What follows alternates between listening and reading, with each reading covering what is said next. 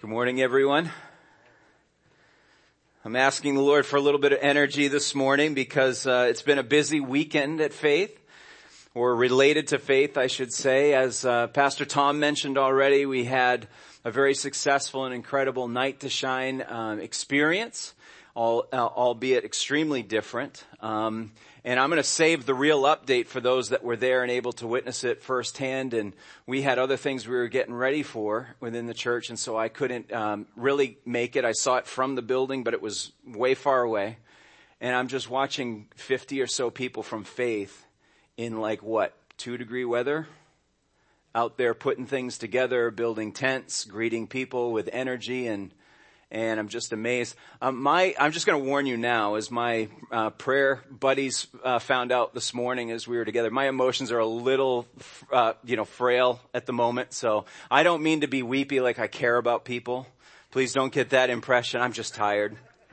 I don't want to, I don't want to mislead you, but it's really, really inspiring to see uh, what people were willing to sacrifice to do something like that for for many who um, maybe uh, won't recognize the sacrifice if that makes any sense. You know, appreciate it, yes, but not recognize all that goes into it and, and go behind it and all these kinds of things. And so, and we're making friends all the time because of our involvement in Night to Shine and we're meeting new faces and all these kinds of things. So it's really, uh, just an incredible, incredible event uh, for us to be able to continue to do. And so my my uh, uh, profound appreciation goes out to all of you that that put it together. And I can't wait to see it celebrated even bigger um, next week, hopefully, Lord willing. So.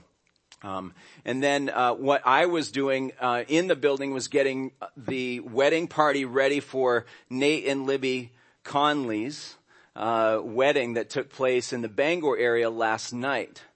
And so uh, that was an incredible thing to be a part of. And um, you know, I've had the privilege of watching uh, Nate and Libby only recently sort of coming together in their uh, preparation for their wedding, but they've been a couple now for quite some time. We've known Libby since she was, I don't know if the Phillips kids have ever been this short but I know she was or somewhere around this height when I first met Libby and just watch her grow up to become the beautiful woman that she is inside and out. And she was so well, um, represented and and uh, just her friends and family just so proud of her and getting to know Nate recently though he's been a part of faith now for many years and uh, just such a solid man and a, a, godly man who adores Libby. And so it's just this really special thing to be a part of. And, and of course the families were all in and the celebration was incredible and the, the toasts were, were beautiful and everything. And then they surprised Libby and Nate with the family and the friends, surprised them with, you know, the something old, something new, something borrowed, something blue, right? And they, they kind of messed around with the arrangement of that and they, and, and then half the worship team here and their other friends and all this kind of stuff surprised the couple with, um, they had worked out all this music to match those categories. And I won't go into all of it, but it was, it was so impressive and, and there wasn't really a dry eye in the room and then her brother John, who we just had lead us in that last song of worship and everything, just wrote an incredible song for his sister and now brother-in-law and all pointing to the grace of the Lord Jesus Christ and, and a prayerful hope that they continue to look to the Lord for everything that he's, and we're, we're just blown away and just really, so I'm just kind of, so tomorrow, this morning, Bear with me. The Lord had been preparing something for this weekend that I didn't see coming. I would like to say that this was all orchestrated on purpose, but uh, it really just we're not that slick. A lot of times, and I don't mean this to sound you know braggy or anything or braggadocious. Some of our, my people's favorite word now. Um, you know, sometimes people say, boy, at faith, it looks like you've really like laid out all the details. And it's like, no, we don't. I'll give you a for instance. So, um, I knew John and Martha were doing their testimony and quite frankly, I'd kind of lost track of which weekend it was going to be. We talk from time to time, but then my head is somewhere else. Pastor Tom organizes all those things. Um, and, um, and then I knew, of course, I was participating in a wedding. Um, but, and then I knew I was preaching out of John. But I didn't know how all three of those things would come together for us this morning. Because as we get to John chapter 2, Jesus is performing his first miracle at the wedding in Cana. How amazing is God? And so I'm, my head's been kind of soaking in all this stuff about marriage and, and weddings and all that stuff. And, and I understand that when we talk about these things, it can be a bit of a sensitive topic for some because for some of us, the, the wedding or the marriage experience does not go the way our dreams had, had, um, uh, uh, planned for us. And, and sometimes marriage, uh, the thought of it, uh, doesn't bring us um, a happy feeling or doesn't encourage us. But I also see so many people as they walk with the Lord, if marriage hasn't treated them that well, they still celebrate what others might potentially be able to experience. That they're able to, in a sense, disconnect some of their heartache and then wish and hope for the best because others are doing it the way that the Lord would have them do it. And so I hope to communicate this morning as we go through the scriptures that marriage is for all and that Jesus did the miracle he did to make an extremely profound point about what you and I have for a future in him where our joy is supposed to come from. The title of the message this morning is that Jesus is our joy supplier. And I believe he's going to demonstrate it for us in this miracle that he performs at this wedding. Now, it's fun to get ready for the ceremony. It's incredible to see all the different details that come together. And I'm, I'm always impressed at the way some people pull things together. I was, I was touched that Nate and Libby, um, arranged their, their whole wedding just to please me.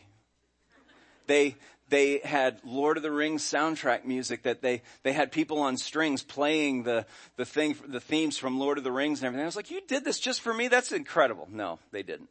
They're geeks too and uh, and and and they all the detail, and then like I said, the family surprising them, and all the pieces coming together, and the profound words that the dads were able to share as they closed the the whole thing out in prayer, and you see all that goes into it, and you go, "This is the way it should be," right? Decorations and bride looks beautiful, and uh, some of our wedding experiences, right? Don't they? They're always filled with drama somewhere. Someone's got to make it about them somewhere so I always give this little speech to the wedding party on rehearsal night. I was like, tomorrow's about these two. Don't make it about you. Don't do anything stupid tonight. Don't be late tomorrow. Don't bring your stuff. You know, you have to talk people through because for whatever reason, there's so much pressure. There's nerves. There's anxiety. There's all this stuff that gets all loaded into this one special day. We treat it very seriously. I remember when my wife and I were getting ready to get married, uh, some of you were introduced to my pastor that was down in Boston at Vernon's funeral several years ago, and I refer to him as the Boston accented Jerry Seinfeld. Uh, he's got that whole attitude about him, you know, and everything. And so he told us when we were, when Chris and I were getting ready for our wedding many years ago, um, he said, "I'm not saying if things go wrong, but when things go wrong, we're going to roll with it." And I'm like, "What does he mean? What's going to happen?" And everything happened at mine and Chris's wedding. We love sharing the story with the couples that were doing pre-marriage counseling. I can't go into all the details, but but um, let's just say, um, uh, of course, the best man passes out.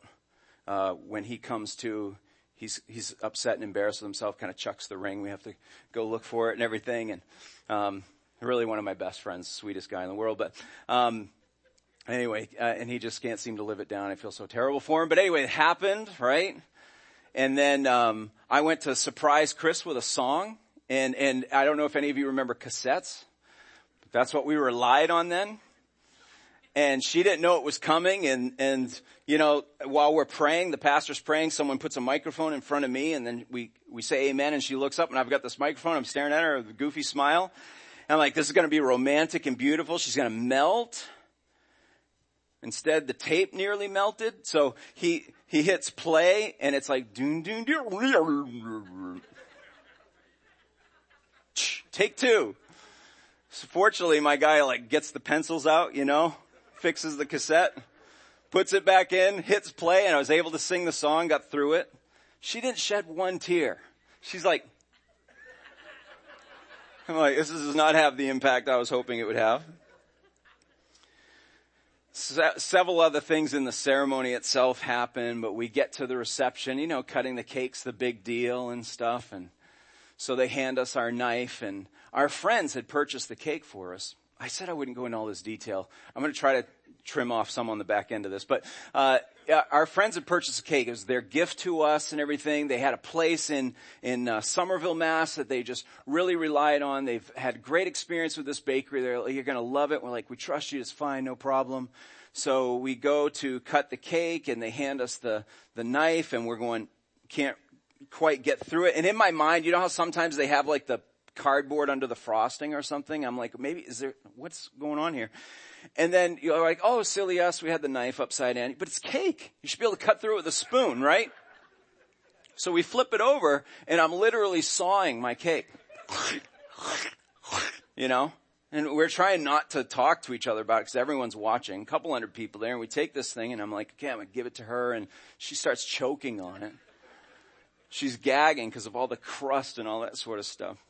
Turns out this, this bakery had a, had a fire couple weeks previous and they had like their cousins and their, everyone coming and running the show and knew nothing about baking cakes. They scorched the cake and just slapped frosting on it and everything. Had no idea and stuff. Our friends felt mortified. They went and got a refund and everything. But, eh, oh, and I forgot to mention they didn't even put any flowers or decoration on the cake. So they went outside and started grabbing. There were ants crawling all over it. Beautiful. Beautiful we made several of, several of our own mistakes and everything. We, for whatever reason, we kind of communicated to those that were receiving the cards and stuff as they were coming in. You know, there was this nice basket, a display. You're like, oh, this is for the bride and groom and everything. They were ripping those things open immediately to take the cash out and set them over here. And everyone's just like, what is going on? Find out about this later. And you're like, I think there was a miscommunication there. It was the weirdest, weirdest thing. Not if things go wrong, but when things go wrong, we're gonna roll with it. And roll with it we did. All we cared about was getting hitched. Fortunately for me, I married a woman who was very practical, very sensible, and though she'd been dreaming about her wedding, she didn't need any of the frills, she didn't need all that. She was not, there wasn't an ounce of mascara that ran because of all the things that, that went wrong that day. I don't know why, but she was just happy to be married and so I ran with it and I took it. It's important to see what marriage, what, what the wedding is really intended for, what it points towards, what it's supposed to be experienced, how it's supposed to be experienced for the rest of your lives together. And I find it interesting that Jesus is now launching, he's sort of letting the world know, and, and, but in a very micro way here as we come to John chapter 2, he's letting the world know what he's capable of. You think about a campaign like in politics or something, and, and, and the very first speech, the, the first poster, the first commercial, all of those things say a lot about what your platform is going to be. And so many campaigns are killed right out of the gate because they botch the launch. And they have to explain themselves and sometimes they just never recover. I find it interesting that Jesus launches his, his claim to be Messiah, if you will, his demonstration of being the Son of God at a wedding and doing it by this thing that we call turning the water into wine. I like to look at it as Jesus chose to do his first miracle in a way that would keep the party going. I think that tells us a little bit about who our Savior was. That he is, yes, fully God, but he is fully man and he was there for the celebration. And there was a threat that that celebration wasn't going to continue. And he's like, I got this. We got to keep the party going. It's been suggested that because he chose this event that it was his endorsement, it was God's endorsement on the institution of marriage. It's, I'm gonna launch here because I want you to know how important we believe, God, the Trinity believes in this institution of marriage. I think there's a lot of merit to that, but I think it even goes further than that. Oh, that was a sip of intrigue, wasn't it? John tells us what the outcome of this miracle was, and so we'll give it a spoiler alert here. Um, but before we get to verse 11 in our text, I want to just remind us what John already told us a couple of months ago when we looked way back in John 20, verse 31, that he wrote these things down so that you and I might believe that Jesus is the Christ, the Son of God, and that by believing you may have life in his name. John says everything I'm recording is pointing to that end so that you see Jesus for who he is, and that you believe in his name. And when we believe in his name, we are granted eternal life. He said, so it's all moving in that direction. So why would we think that this miracle would have any less impact? Sure enough, he says in verse 11, this is the first of his signs Jesus did at Cana in Galilee and manifested his glory and his disciples believed in him. Before we even get into the text, it's important for us to understand that his audience, though he's in a, probably a crowded wedding and a lot going on in a big celebration, his audience for this miracle is just a small sub, segment of, of, of the audience there. Just the dudes that came with him to be at this wedding. So as we look at our text in, uh, uh, beginning in verse one, I want to just ask a couple of questions in this text, uh, text. The first is, is it possible that this miracle was, was given uh, to us or was demonstrated to prove that Jesus can cover our shame? I want you to see that angle of shame as we start reading through the text together beginning in verse 1.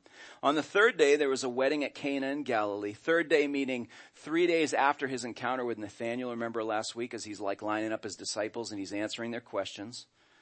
Proving to, to them, and Nathanael specifically, I know who you are, I know where you are studying, I know what you're cranked up about. And so on the third day, there was a wedding at Cana in Galilee and the mother of Jesus was there. So Mary's there. Jesus was also invited to the wedding with his disciples. That should indicate to us probably there's a family connection or close friends going on here.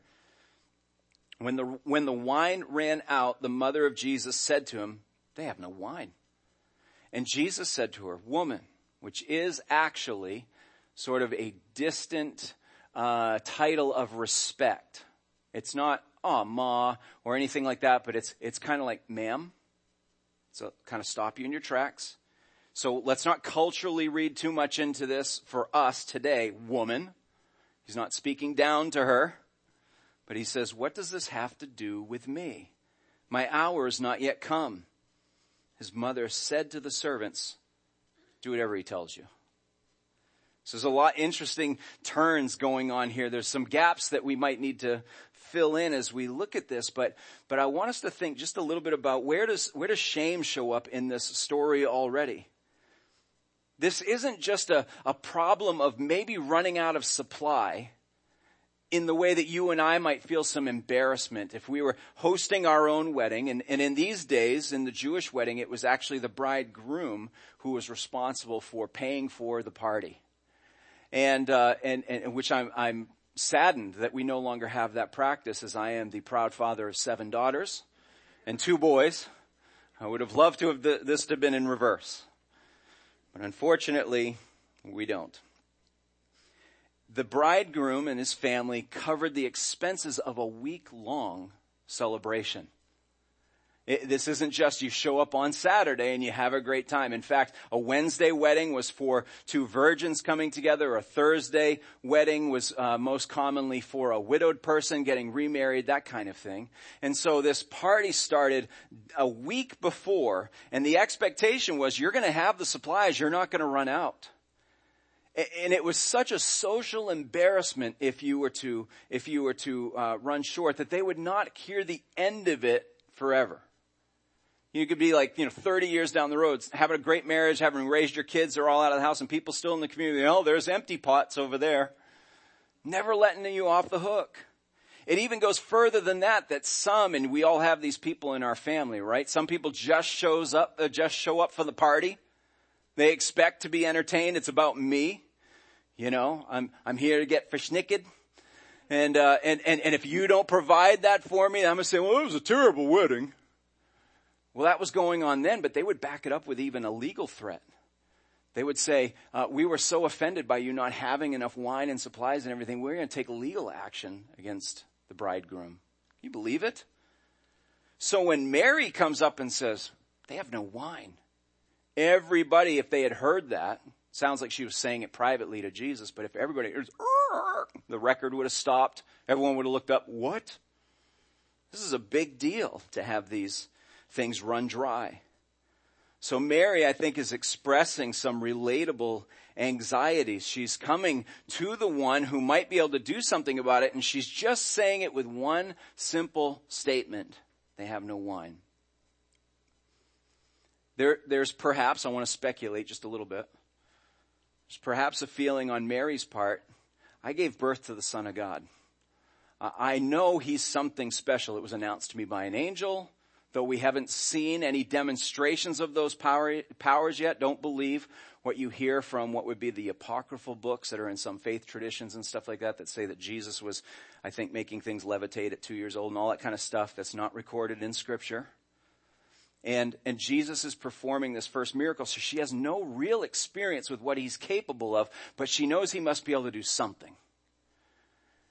Now Mary has been accused and doubted speculated against for 30 years. She had to eventually let it be known to the people in her town that she was having a child out of wedlock. And even though she was engaged to Joseph, Joseph's like, not my kid. I did not do this. And Mary is having, having to say, no, but I'm telling you, the angel came. I'm telling you this is legitimate. I'm telling you he is the son of God. And everyone's like, don't see it. So do you think maybe she's at this wedding going, uh, Jesus, there's uh, maybe this was like one in ten uh, of the things that she asked him to do this week. Uh, Jesus, you know, there's um, there's a, a, flood and we can't get our cars through. Do you think you could, you know, do that kind of thing? Or you know, and she comes up and she says, uh, Jesus, there's no there's no more wine. I don't know. I don't know if she thought or she knew or she was thinking now would be a good time for you to be you. I don't know. I find it interesting to picture this whole scenario and how it could go. I want to see this as like this um, kind of Jewish mom guilt going on. She's like, Jesus, they have no wine, and he's like, Well, mom, what do you want me to do about it? And then she looks at him, turns around, tell him whatever, do whatever he tells you to do. Like, I know I only had to say it once, my son's going to do. I want to think that, that's not what's going on here. It's more profound than that. This isn't Mary manipulating Jesus' feelings. It isn't her getting her way. She simply presents the problem. Jesus, because he cares about humanity, knows this is really a big deal. This is going to stop the celebration. This is, before it got to its climax, we're not even going to be able to see this wedding and it not be totally tainted by this faux pas. She says they ran out of wine. Maybe uh, Mary has some responsibility in this. Maybe she's helping, she's doting on the details and running around and she's going, Jesus, there's no wine. And she feels like, I don't want my cousins or my friends or anything like that to be ashamed or embarrassed. They don't deserve this. Who knows? There could be a whole lot in that, but there's something for you and I to relate to a little bit is that when our moment, uh, moment of panic hits, do we know how to bring the need to Jesus? Every need. So Jesus responds, but he, he responds by questioning her request. And Jesus, anytime he asks a question, he most often answers questions with questions. He's always making a bigger point. Like I said, this is not exasperated Jesus coming out who just wanted to go to a party and be left alone. I'm not supposed to be Messiah yet. Leave me alone. This is not what he's saying. Woman, why are you involving me? What does this, what do you think this has to do with me? No, Ma'am, I want to hear it from your lips. What do you think this has to do with me? Why, why did you bring this to me? Do you think I could do something about this? He says, my hour, which is always in reference to his death, my hour has not yet come. So my hour being his, his glorification. Jesus knows he's come here to die. He knows that death will not be the end, that he will be resurrected, uh, validating all of his claims that he's the son of God my hour, this whole event of what I came for hasn't arrived yet. Mary, are you sure you're not getting ahead of God's plan? Is another way of asking that question. But I still think the wisest question that we can ask is the question that Jesus is asking. What does this, fill in the blank, anything, have to do with Jesus? Does, does the running out of wine really involve the Son of God, the one who's keeping the planet spinning and all those things going? Does this kind of thing really matter to Jesus? Does this matter to God? Jesus thinks it does. And he's asking the question to make that point. And what does Mary do? She kind of puts her head down, do whatever he tells you. She's reminded He's on a bigger agenda than, than mine. I, I care about the wine, but he always knows what he's up to. He always knows what we need. You know what? Whatever he's gonna do with this, whether he says we're gonna pass on this boys or we're moving forward, do whatever he tells you to do.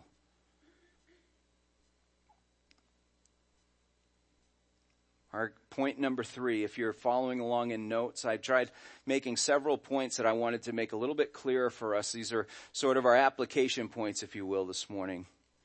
To take a cue from Mary's page and learn to react obediently.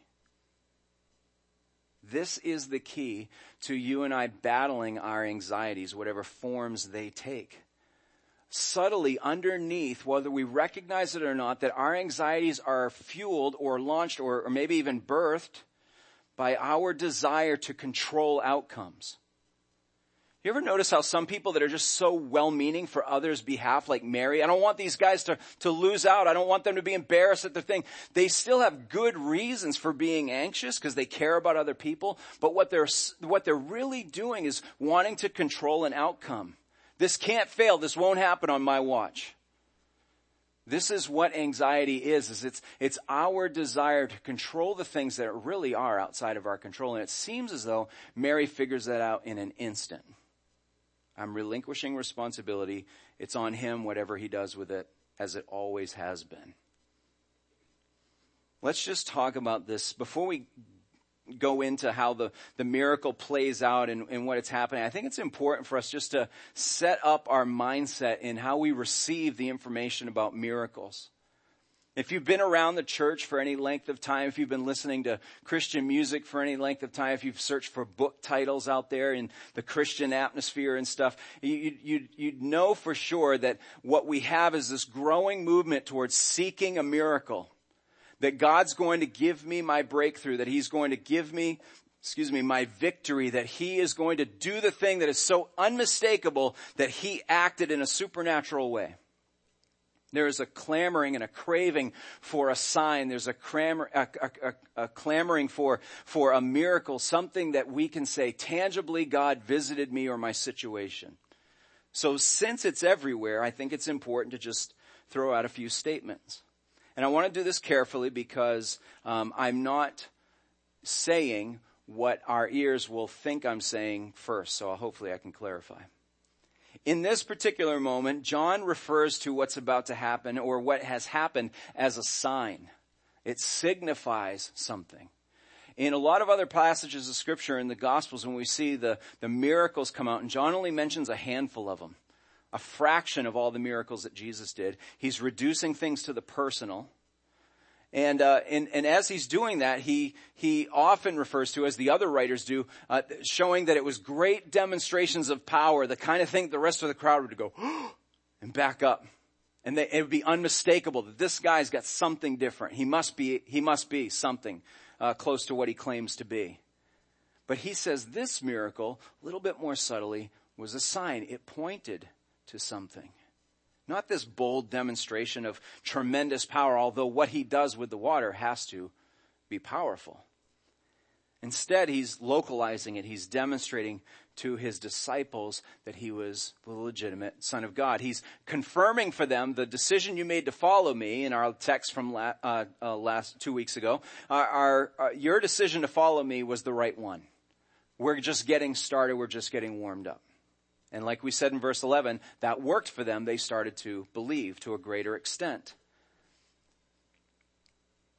And that this sign was also perhaps pointing towards a deeper picture. And I, and I, I, don't, I don't know even why, know why I said the word perhaps, because things in the scriptures are there on purpose. And there's so much imagery and there's so many things that those much smarter than me can study and pull out. And when we study these things and we research them, when we see the grand plan that the Lord was unfolding in some of the simplest details in these stories. That Jesus' sign of doing this water, uh, water into wine is pointing towards a deeper picture. What we're going to see in the scriptures is that wine always shows up, particularly in the, in the Old Testament, shows up as a symbol of joy. Remember we said the title of our message this morning is that Jesus is the supplier of joy.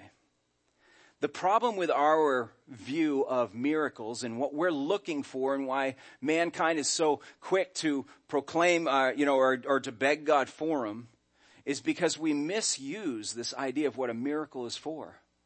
What is it supposed to be pointing to? What is it supposed to be supplying in the end? We don't really think about that as a people because we just want to see the demonstration or we want the benefit of what's about to happen. But Jesus warned in Matthew 12:39 that an evil and adulterous generation seeks a sign. That doesn't necessarily mean that if you want God to do a miracle in your life that you're some, somehow wicked. It just means that's the generation we belong to. And if we're not careful, we could be looking for the things that we want to use for our selfish pleasures and pursuits, as opposed to what God would really be intending to do with any act that He does. We get mixed up with miracles. We overblow natural events. If you've witnessed the birth of a child or you've seen the kind of the biology of how the baby is formed in the womb and everything, what do we always say? That is a miracle. But it's happened billions and billions of times over for, for centuries, for millennia. This is a natural event that, yes, as we look at it and we go, that there's, to us, there's some essence of miracle and mind blowing whatever, but God says this is part of the created order. I, I set this in motion and this is nothing for me. But then when God does something out of the ordinary or out of the natural realm or something, we find ways to explain it away. There's no way he turned the simple six jugs of water into wine. He had Kool-Aid packets in the back of his robe. We know he did. You know, he can do all those other things that blow our mind, and yet he does the one thing that we don't understand, and we say, ah, there's got to be an explanation. So we've got to be careful from the human uh, perspective is that the more of a good thing we get, the less that we value it. So I have a concern for Christianity in our day and age where every weekend, every worship service, every prayer session is supposed to result in something miraculous. I wonder if we were intended to have that much demonstrated to us. I wonder if we were supposed to experience God in such miraculous outside of the natural order ways that, that we wouldn't start to diminish how incredible it is when it happens. And so I just say these things to help us put some, some better lenses on the way that we view the world and hear things coming from our own people as far as what we're always looking for and the breakthroughs and the victories and all that kind of stuff. In other words, we could ask the question, what message, because if the, if the miracle is for a sign, what message would a miracle authenticate that isn't already validated in scripture? Well, I asked Jesus for a breakthrough because I felt distant from him and I just want to see his glory. I just want to know he's walking with me and stuff. And so it would tell me he's real. And yet the scriptures, however many thousands of pages we have here, say he's real. And we, we obsess about the thing he has not yet done instead of trusting and believing in the things that he has already done. Don't get me wrong. If something goes catastrophically wrong in my life and I'm nervous or I'm scared, so I'm begging God for a miracle. I'm, I'm not, Jesus and his ability to perform a miracle is not on trial in my questioning. It's our desire to have them and needing confirmation of our experience that he's real and that he's saved us and all that sort of stuff by the things that we can see and feel. It's a really slippery slope. And instead, I think Jesus is coming to do something else. And we're going to see it here in this miracle. I want to just ask the second question. Is it possible that this miracle demonstrates that Jesus delivers complete joy? Is it possible that that's what's happening here in this text? Let's pick back up in verse 6. Now there are six stone water jars there for the Jewish rites of purification, each holding 20 or 30 gallons. Jesus said to the servants, fill the jars with waters, and they filled them up to the brim. And he said to them, now draw some out and take it to the master of the feast. So they took it. When the master of the feast, that's really like kind of a, a head caterer in our language. It's not like, you know, the bridegroom or anybody like that. It's somebody who's there to make sure that the food is good, the wine is supplied, all those kinds of things.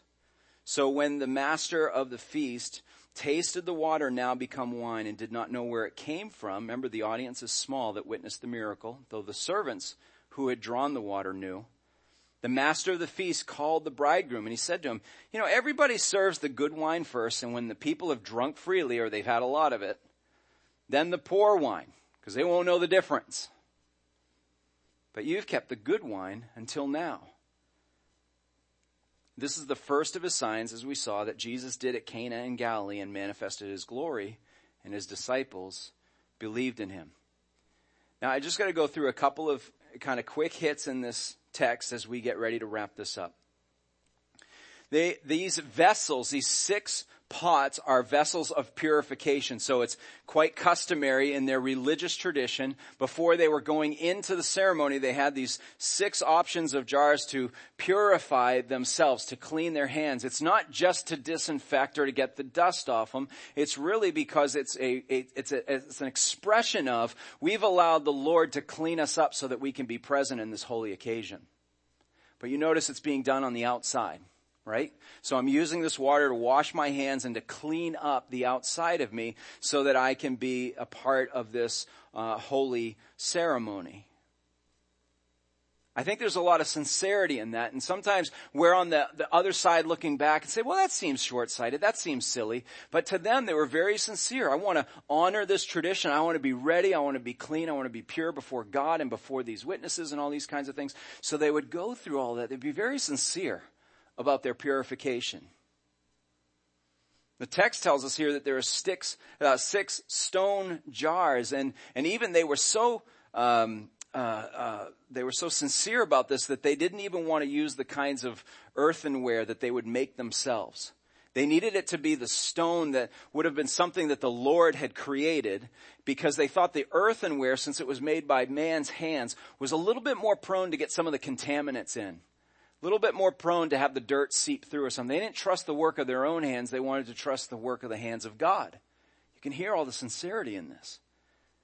And there's six of them. And the text tells us we're looking at about 120 to 180 gallons of water. Eh, eh, you know, maybe Jesus, as he turns this to wine, Certainly the, they had been working on this feast now for many days and, and, and now they're going to get a whole new set of reserves. So they're not going to drink through all of that by the time the feast is over. Maybe it's a, it's a way of saying to the bride and groom or to anybody else, I will actually give you more than you can take. And, and maybe practically speaking, bride and groom are like, sweet, we're sitting on all the value of this wine. We can sell it, make a profit, pay for this wedding and that cousin whatever that drank us out of house and home. Who knows what Jesus was up to as far as that's concerned, but it's clear that the amount is over the top. Jesus says, I want you to fill this, these jars, I mean, I'm sorry, this, these stone vessels to the brim. Partially, maybe so that no one would say, oh yeah, he, he, he, uh, stuck something down in there, it was halfway, and so he did some trick and it turned into wine or something, or he opened the Kool-Aid packet and did his thing. But, but I think it's actually because Jesus doesn't do anything by mistake. It's, it's a full picture. We're not shortchanging anything here. I want you to take these jars, I want you to fill them all the way to the brim. And then the headmaster, uh, the, the uh, master of the feast, the head waiter, or whatever you want to call him, head caterer, he says out loud, because you would imagine he's been doing this for a while, right? He's probably, this is his third wedding this, this month or something like that. And he's going, this is the good stuff. He doesn't say it's the best I've ever had or anything, but he says, this is pretty amazing. You see all that Jesus is putting into this. He's not just doing something, yeah, give him something to shut him up. My mom's bugging me again, you know, embarrassed in front of his friends.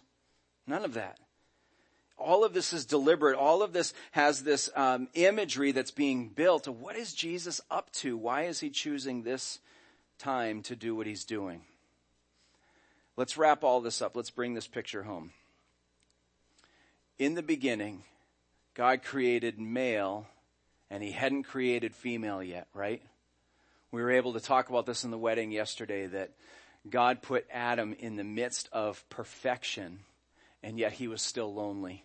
He was missing his counterpart. He saw it in all the animals. God was saying for everything that he made, it's good, it's good, it's good. He was like having this cadence, this rhythm. Everything was good until he saw that man was alone. It's not like it occurred to God, but he did this to make a very profound point. It was the first time he said something in his creation was not good. And it's not because he made a mistake, but because he wasn't done yet. This isn't complete yet. And Adam started to recognize it as he saw, I'm by myself. There's nobody like me, my counter. So God provides her for him.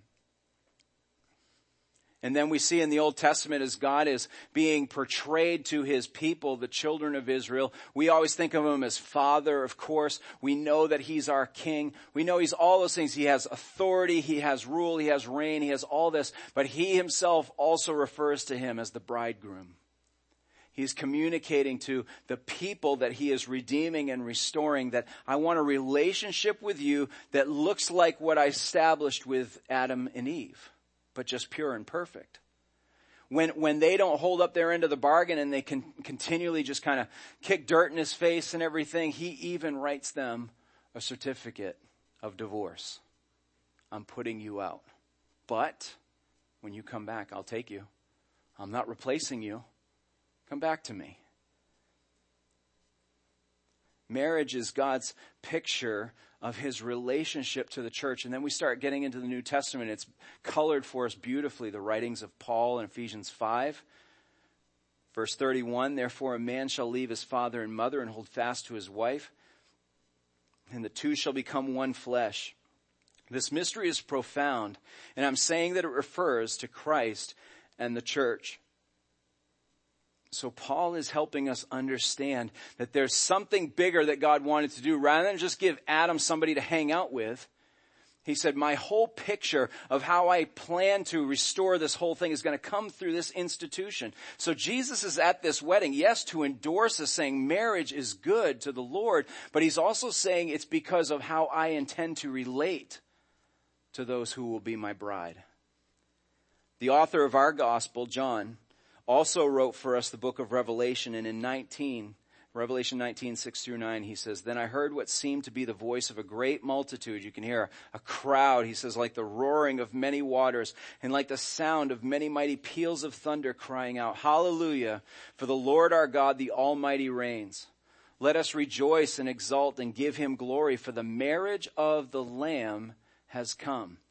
And his bride has made herself ready and it's granted her to clothe herself with fine linen, bright and pure, for the fine linen is the righteous deeds of the saints.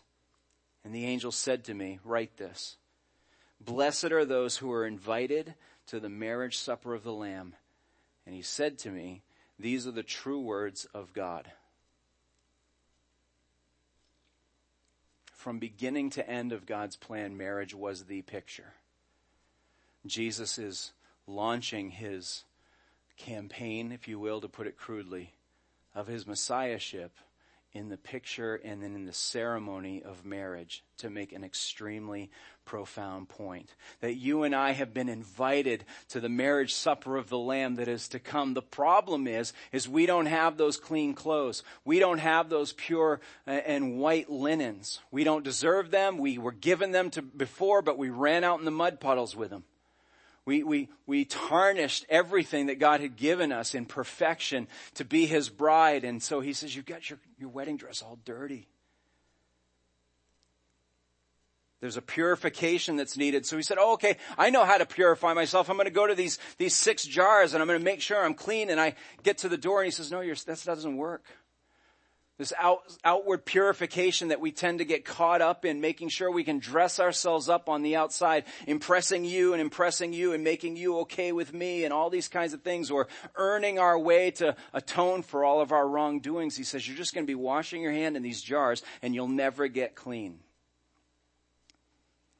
Jesus desires that we find what we've been missing in Him. He says, the way that you're going to get clean is not the thing that you use to wash on the outside, it's what you take to drink and allow it to be on the inside of you. You see what's going on here? The things that we do to purify ourselves on the outside, we're always going to be short of what we need. Jesus is our true purification. This was predicted in the book of Amos in the Old Testament in chapter 9. Behold, the days are coming, declares the Lord, when the plowman shall overtake the reaper and the treader of grapes him who sows the seed. The mountain shall drip sweet wine and all the hills shall flow with it. I'll restore the fortunes of my people Israel. And they shall rebuild the ruined cities and inhabit them. They shall plant vineyards and drink their wine, and they shall make gardens and eat their fruit. Jesus launched his public ministry by this simple miracle to a private audience at a wedding because he knew it signified the arrival of the wedding invitation for all who would humbly receive it. So the answer to Jesus' question, what does this moment have to do with me? The answer is everything. So the question is, as we close this up, who are you in this story? Perhaps you're a blend of some of these characters, but maybe you're like Mary who was a little bit caught up in the moment, feeling responsible or feeling embarrassed or wanting some vindication. And so you express some anxiety. Jesus, you can do something about this. Maybe that's you. But it could also be you to, to respond in trust and obedience once she realizes who she was talking to. Perhaps you're the groom in this story and you're like, oh man, Chickens are coming home to roost now. I'm going to be caught in this. I'm, I don't have the provisions of my own to get myself out of this jam and it's all starting to breathe down on me. What if he knew that this was drying up? What if he knew that this was going to be a challenge for him? You, are you at that precipice, if you will, of thinking, I, I can't get myself out of this jam? Maybe it's time to make sure Jesus is at the ceremony. Maybe you're the caterer. Maybe you're missing it all. You're experiencing the, the benefits of it. This stuff tastes great. I have no idea how it got here and I don't care.